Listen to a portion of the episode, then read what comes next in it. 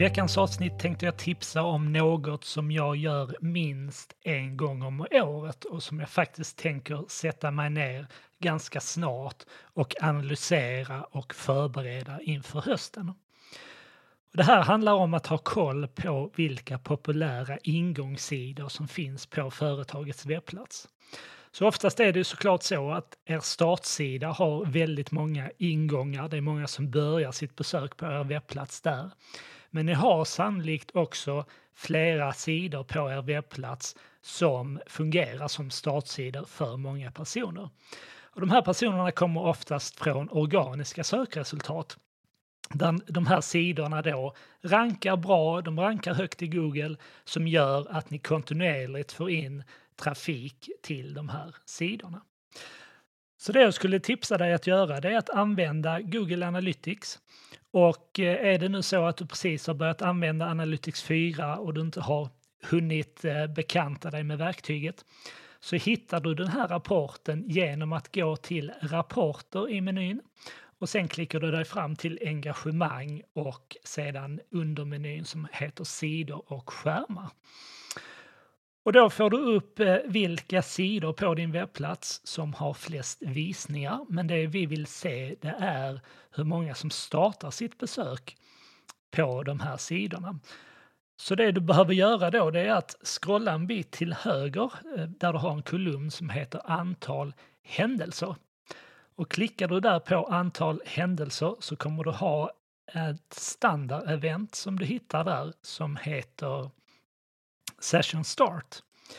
Om du väljer Session Start där så får du upp vilka sidor som då har många ingångar. Ehm, det jag hade gjort här också det är att jag hade kollat över en lite längre period. Jag kanske hade kollat de senaste 90 dagarna eller de senaste 12 månaderna. Jag skulle tippa på att det är ungefär samma sidor som ni kommer att se har många ingångar. Sen kan det ju vara så, har ni då under de senaste 90 dagarna kört en kampanj som ni har ehm, eh, marknadsfört mycket, då kommer ju troligtvis den landningssidan ha mycket ingångstrafik. Men låt säga att vi tar de senaste 12 månaderna.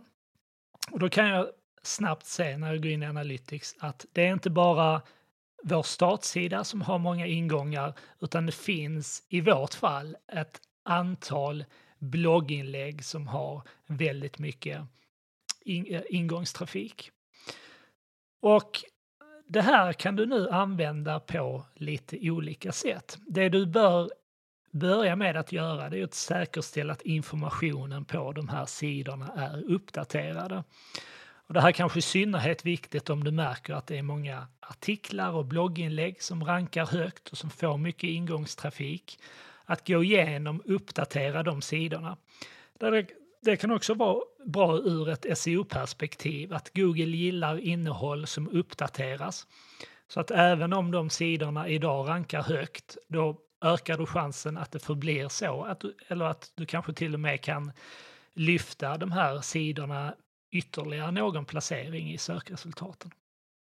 Det jag sedan vill att du gör det är att betrakta de här ingångssidorna som startsidor på din webbplats. Så att när vi pratar om en startsida så pratar vi ju oftast om den sidan man kommer till när man skriver in ert domännamn. Medan jag menar att det finns flera olika startsidor på din webbplats. Och oftast har vi inte gett de här enskilda undersidorna lika mycket kärlek som vi ger till vår startsida.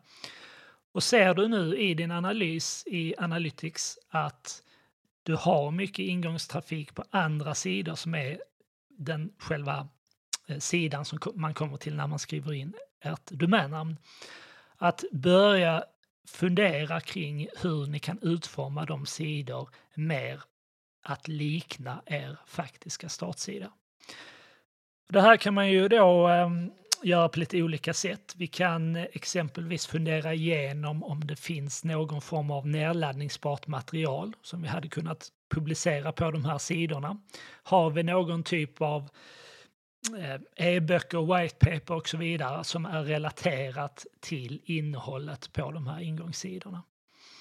Ni kan också fundera igenom på att bygga in naturliga nästa steg på de här sidorna. Alltså bjuder vi in besökaren till att ta någon ytterligare action på de här sidorna. Det kan handla om att exempelvis bygga in länkar i brödtexten på sidorna eller att lyfta fram relaterat innehåll eh, för det som, som ehm, besökaren tittar på. Just för att inte få dem att studsa utan att få dem att engagera sig och visa ytterligare sidor på er webbplats.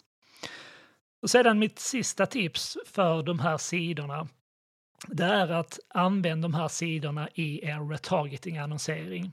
För det är troligtvis så att mycket av den här trafiken på de här ingångssidorna kommer från organisk söktrafik. Och då kan det mycket väl vara så att kunden kommer in, de hittar eller de hittar inte det innehållet de letar efter på er sida och sen lämnar de och går tillbaka till Google. Så att inkludera de här sidorna i anpassade målgrupper i exempelvis Facebook eller LinkedIns annonsverktyg så att ni möjliggör att kunna fortsätta bearbeta den här trafiken. Det här tycker jag är väldigt viktigt att ha koll på vilka populära ingångssidor ni har på er webbplats. Gör den här övningen i alla fall en gång om året, kanske till och med två, tre gånger om året. Så att ni hela tiden arbetar med de här sidorna som har mycket ingångstrafik. Så för att sammanfatta lite, du hittar den här informationen i Analytics 4 under fliken rapporter. Klicka dig vidare till engagemang och sedan under menyn som heter sidor och skärmar.